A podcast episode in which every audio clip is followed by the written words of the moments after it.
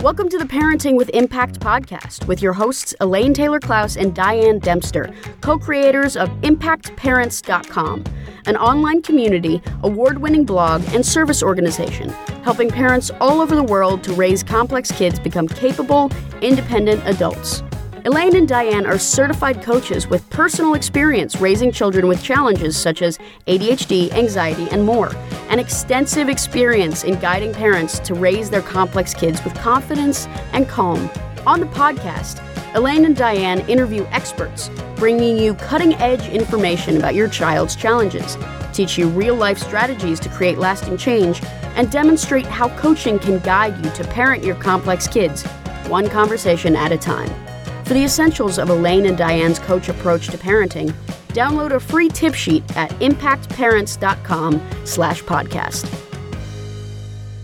Welcome back, everybody, to another conversation in Parenting with Impact. We are psyched to have a conversation with Dr. Gene Carroccia.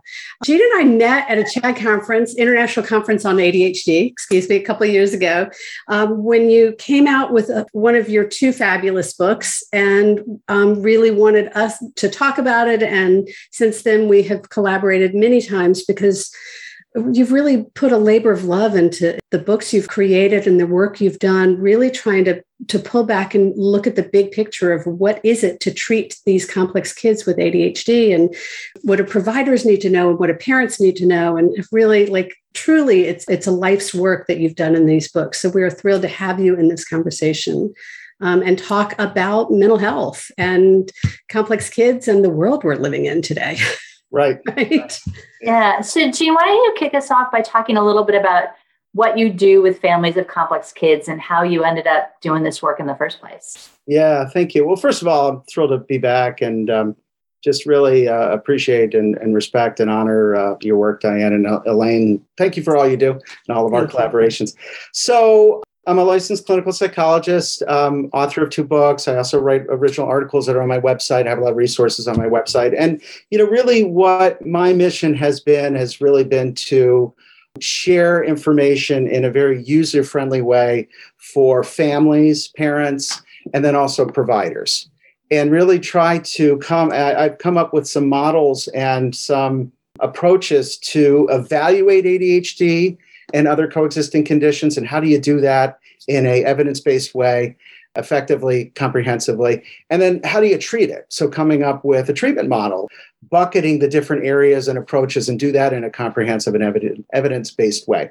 So that's what my books and articles are really about is really advancing that information really trying to, to forward that really trying to help people conceptualize the evaluation and the treatment process in user-friendly ways and, and, what I want to offer to people is, and we'll have information about your books in the show notes. Why is this important? It's important because it's complicated. Mm-hmm. And this condition is complicated, and a significant number of mental health professionals and medical professionals are not yet well educated about it. And mm-hmm. so, I really want to say what your work has done is it's created a framework. Yes, there are standard protocols, but understanding them and knowing what to do with them as a practitioner is a whole different ballgame.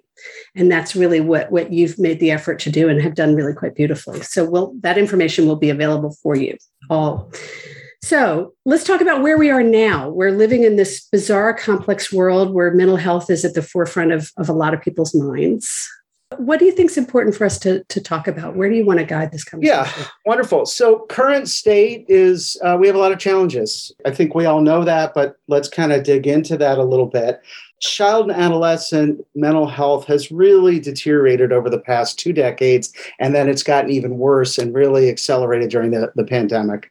So there's been a, a great increase, unfortunately, a dramatic increase in the rates of adolescent suicide over the past year. And then, um, particularly with adolescent suicides, there's been over a 51% increase since 2020. So that's dramatic. That's concerning. That's really sad there's just more severely depressed and anxious children that are needing higher psychiatric psychological services in addition to all the challenges that have been out there.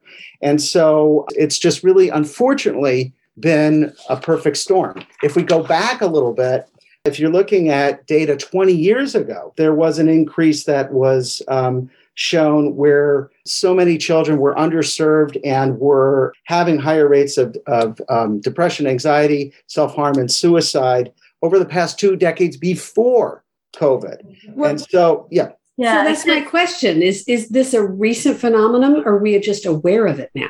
Well, Diane, yeah. what were you what were you going well, what I was going to say is like, it's not just, and, and I don't want to belittle this because I know we want to talk about um, adolescent and child mental health, but our mental health system is stretched to its limits right now. And yeah. that has some advantages and disadvantages, but a lot of us are feeling it.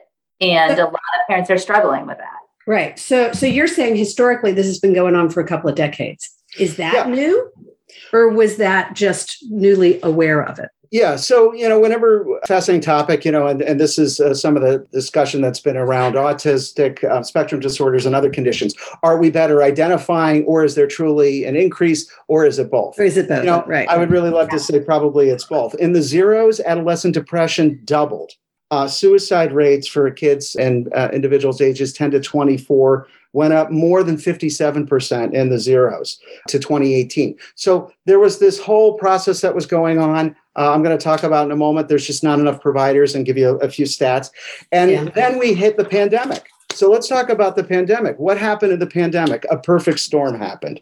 What we had is children and adolescents that were in homes with sometimes dysfunctional families complex kids that didn't have families that were maybe understanding them in the best way. So we have a lot of unhealthy dynamics going on at home, and we don't have any release valves. The kids weren't out at school, they weren't socializing. And so the, a lot of the mental health just imploded because there were a lot of challenges at home. People weren't getting out to get the treatment.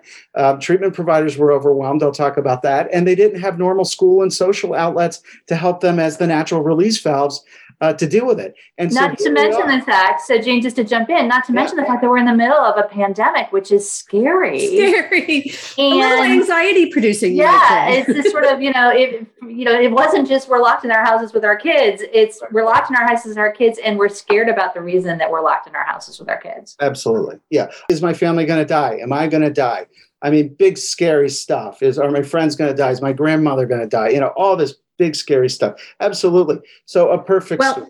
and our kids. I mean one of at one point my kids looked at us and said we don't want to kill our parents.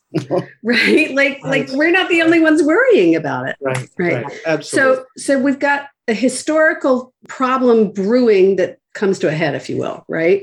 We do. And then we have something called complex kids so to talk about that topic for a while, I know um, Elaine and, and Diane are very uh, passionate about this topic. I am too, as Elaine was sharing about my books. I call these individuals children and adolescents with diagnostically complex presentations Elaine calls them something more elegantly complex kids. and whatever you want to call they them. They sound pretty fancy. I like simple. yours. It sounds fancy. I don't know. I like fancy. Wait, say it again. Diane would like fancy. I like simple. It's like a say it again, Gene. Say it. Um, children adolescents with diagnostically complex presentations.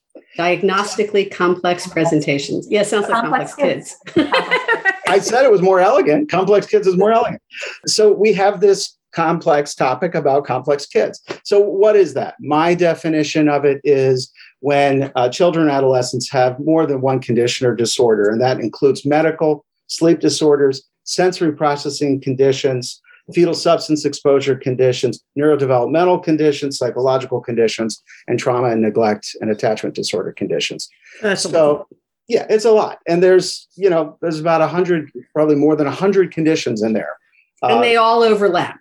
they all overlap. So I, I, would love Elaine to talk for a moment um, on your podcast about this topic. But one of the, the challenges and the soapboxes and things that I'm really passionate about is that people just don't understand complex kids. The yeah. part of it is it's hard to identify some of these conditions, which is what I've tried to do in my books and what Elaine has done. And it's trying to talk about it but it's also another challenge of this is when you have multiple somebody that has multiple conditions it's now not just one thing.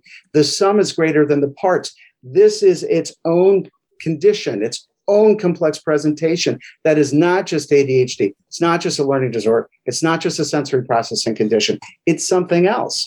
And when families aren't uh, and providers aren't understanding this collective condition they're not going to be treating and, and serving uh, the child and the family in the best way. But Well, I, and what I I- know you could share a lot, both of Well, you. and what I want to jump in on is that, you know, that word complex. I, I hear what you're saying is that it's the multiple diagnoses is part of what makes it even more complex. And what I would say is that a lot of parents with kids with one diagnosis or maybe no diagnoses, but don't quite fit the mold, there's a complexity in that too that, that we Absolutely. don't, that I don't think everybody appreciates.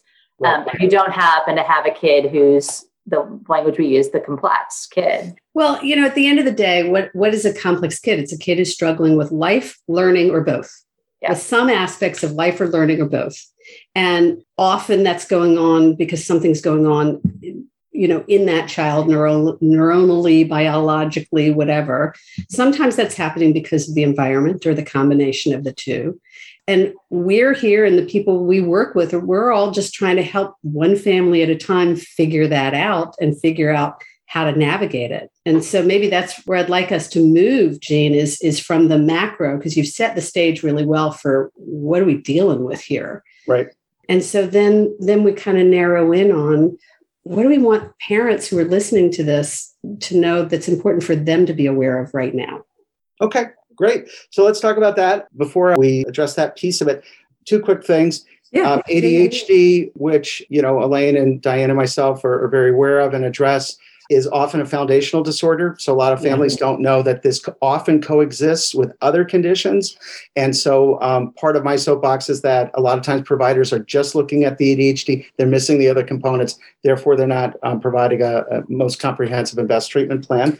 Or, Also- or the other way around. Or the- They're dealing with the other issue and missing the underlying ADHD. Absolutely. And so in my book, I talk about there's a whole bunch of conditions that look like ADHD that are misdiagnosed, or people are assuming that this is an attentional problem, and they can cause attentional problems, but it's not true ADHD. So, I mean, this gets Yeah. into the, the diagnostic piece of it. Another part of it is what Elaine said, which is there's just not enough providers out there that are educated or trained or aware. So, primary care physicians, pediatricians, nurse practitioners, and many behavioral health specialists themselves just don't understand enough about ADHD and other conditions. And this is very frustrating because families are just going to look to doctors and uh, providers and looking for answers, and they're not getting it. And that's very frustrating. And the last And- thing and is, yeah. Well, hold that one second, Yeah. because to, to their credit, Mhm. it's not included in their education.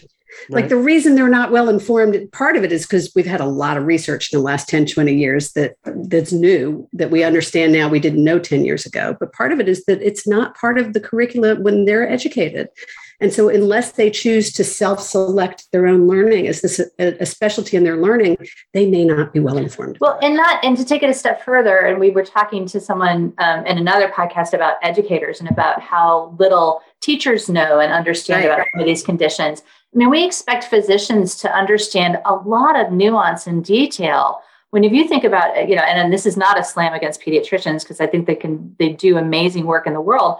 The number of challenges and disorders and diseases and things like that that they're having to focus in on being able to understand any one of them with a level of detail where they can really roll their sleeves with a parent to say, okay, how do how do you handle this nuanced kiddo?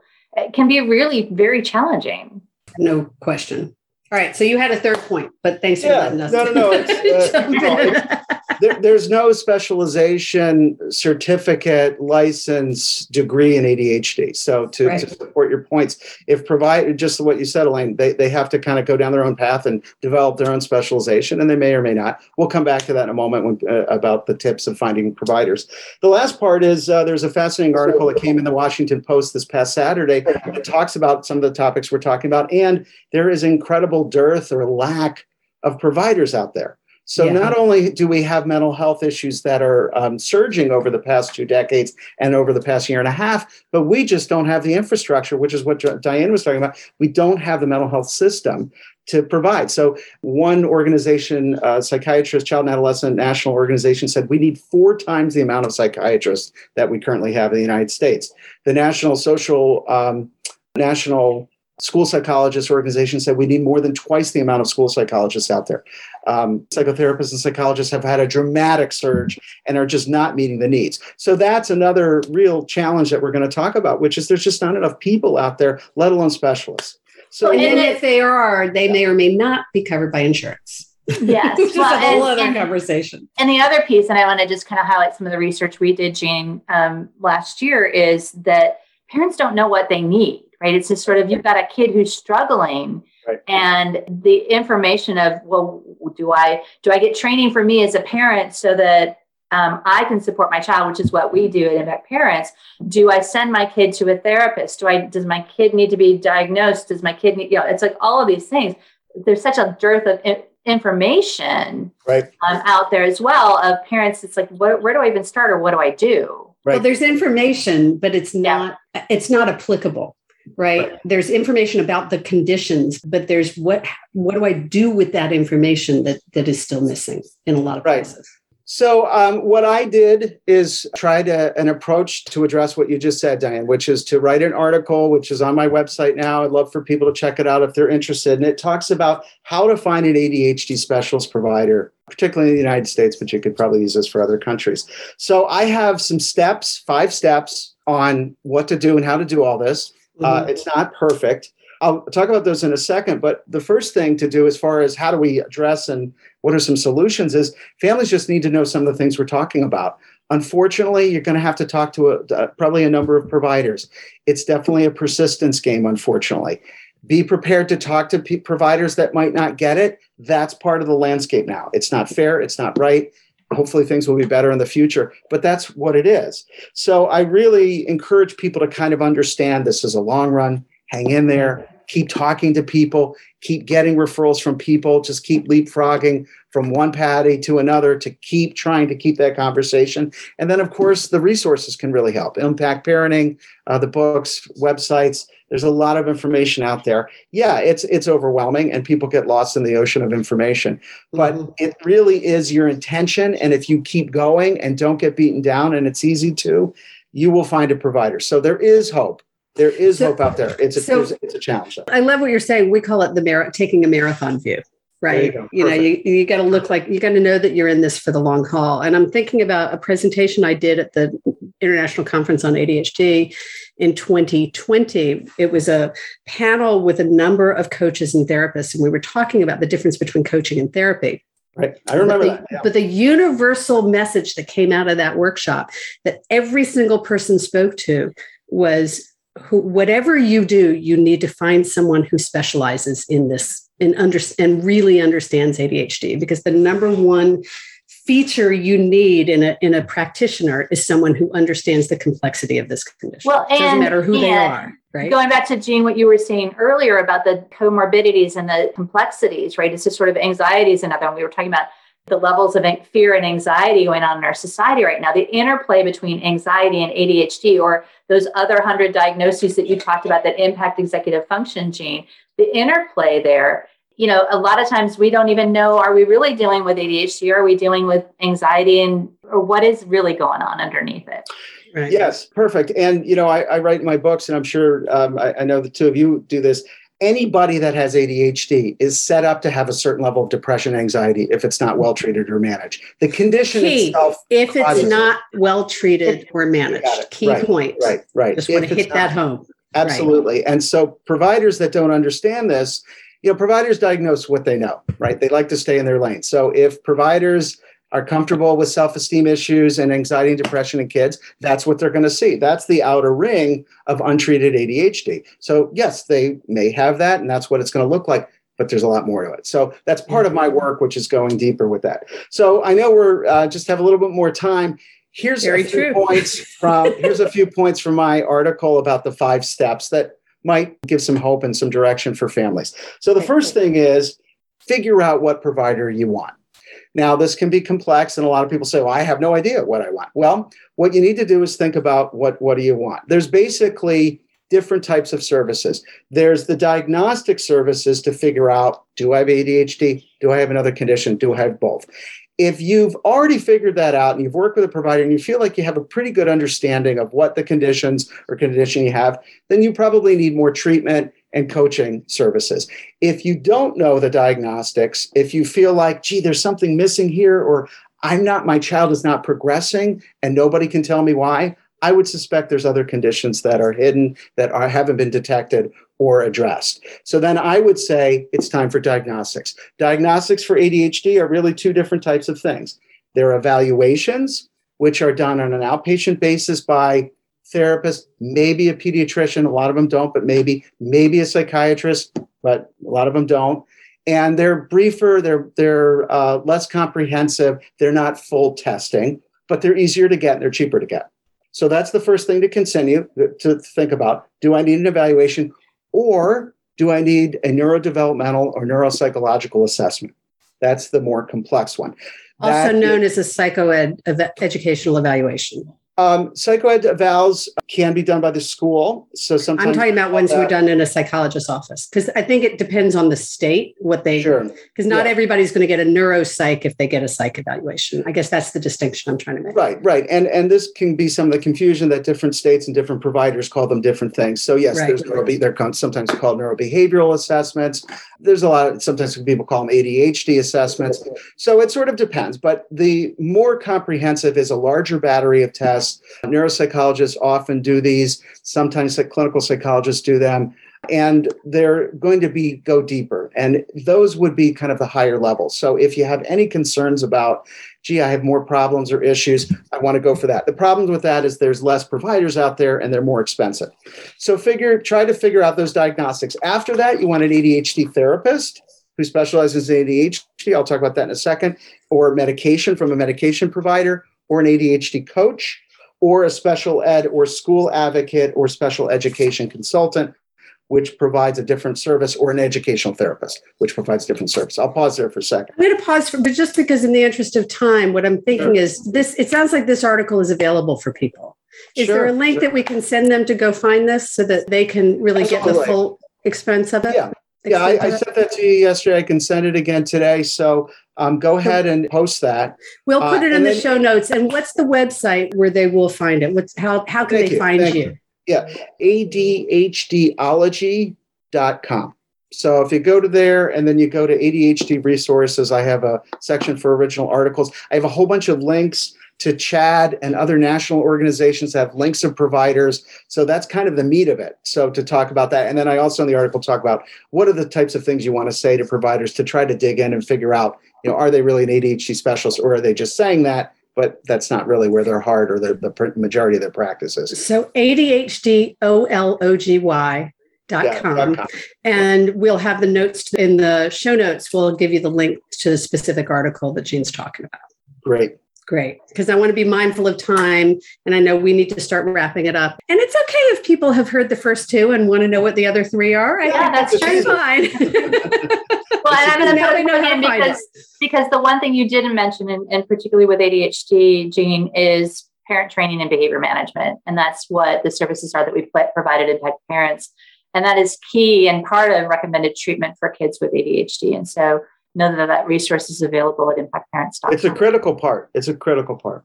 Yeah, absolutely. So, so is there anything else you want to make sure that our the people listening today take away from this conversation? Like we, we started off saying we're, we're talking about access to mental health. We know that there's a shortage, getting really clear on, on what providers you're looking for and making sure they have an expertise. Anything else you want to make sure people take away before we wrap? Just a little ray of sunshine of hope that, you know, if you can really take the marathon approach, I've seen many, many parents with many, many stories, and they prevail. They just keep going. And we know that the parents have a lot of adversity and challenges, but we also know that so many parents are so dedicated to their kids and they might not, they don't have the clinical language or the training, but they know something's off and they keep going. And there's often kind of a, a feeling in your gut when you are find the right person and you're in the right place with the right provider. And it might be the right provider for now, and then you might need a right provider and different types and multiple providers, but that's okay. So keep going, hang in there. You're going to find what you need out there. It just takes some focus. There's a lot of resources. Dig in, you know use impact parents and, and all the other resources that are out there to to help you with each step of the way. You can do it. Well and here's the other ray of hope that i'm going to do and it's interesting because i have this similar conversation in the education realm but one of the outcomes of what we've been going through the last couple of years is virtual care. And it, and so that I, I think about five years ago talking to parents in remote parts of Nebraska or Hawaii or wherever they were who just literally couldn't get to anybody. We now are establishing virtual supports in a way that we never have before. And so we're primed in a very different way now than we were two years ago to support parents with access. A range of services, right? Yeah. Exactly. That, say, we have been for 10 years, but a lot of people joined us about a year and a half ago. yeah. yeah, and, and I will say from the provider and that it really has been a revolution, and virtual is here to stay permanently. There have yeah. been laws and we have broken through the barrier. Many providers were very reluctant and didn't believe in video. It's here, it's going nowhere. People love it. It does have some challenges, but it also has greatly improved the accessibility of services, and that's a tremendous thing. Yeah, it really is. Okay, Gene, before we wrap up, you know, we always like to ask our favorite fun final question. Do you have a favorite motto or quote that you want to share with our listeners? I do.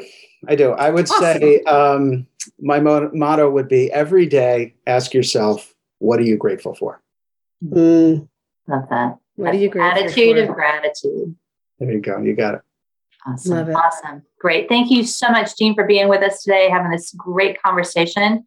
And Elaine, do you want to wrap us up? Yeah, to all of you listening, thank you. Thank you for being here, for tuning in, for listening, for what you're doing for yourself and for your kids. At the end of the day, it's what makes the difference. You make a difference. Take care, everyone. You've been listening to the Parenting with Impact podcast with Elaine and Diane. For more information on the Impact Parents community or to join Sanity School for Parents, please visit impactparents.com. If you like what you've heard, please share this podcast with friends who need similar guidance and subscribe wherever you listen to podcasts. This podcast is a part of the C Suite Radio Network. For more top business podcasts, visit c-suiteradio.com.